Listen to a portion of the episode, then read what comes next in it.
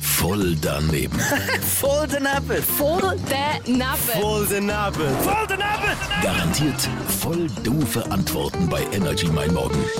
Voll doofe Antworten hat es leider auch gegeben, und zwar bei einer Einbürgerung im Kanton Schweiz. Gemeinde Freienbach im Kanton Schweiz macht Schlagzeilen, weil sie eine Einbürgerung von einem 43-jährigen Engländer verweigert hat. Ja, der lebt schon ganz viele Jahre in der Schweiz, kann all unsere Sprachen, hat aber nicht gewusst, was Kapunz ist und woher Raclette Ja, kommt. Schande, Schande. Hoffentlich kennt ihr das Lied da.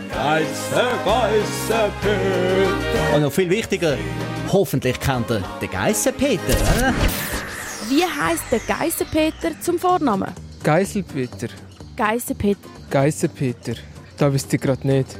Keine Ahnung. Geiselpeter. Was könntest du dir vorstellen, wie heisst der Geisterpeter zum Vornamen? Geisser? Der Geisserpeter könnte zum Vornamen Geisser heißen. Wie heisst der Geisterpeter zum Vornamen? Geisse würde er heißen. Geisse wäre Nachname, Peter der Vorname. Jawohl. Und wenn es das nicht ist? In dem Fall heißt er vielleicht Hans oder Jürg. Und wie wäre dann sein voller Name? Hans Geisserpeter. Was ist das überhaupt, ein Geisterpeter? So ein Geist? So ein Geist? Es, äh, ähm, es ist ja unsichtbar, Warum? dass es Geister ist.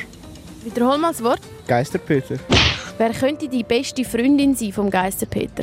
Ich gebe dir zur Auswahl, okay? Ja. Ist das A. Das Vreni, B. Das Heidi oder C. die Susi? Beste Freundin vom Geiselpeter heißt Susi. Voll daneben. Voll daneben.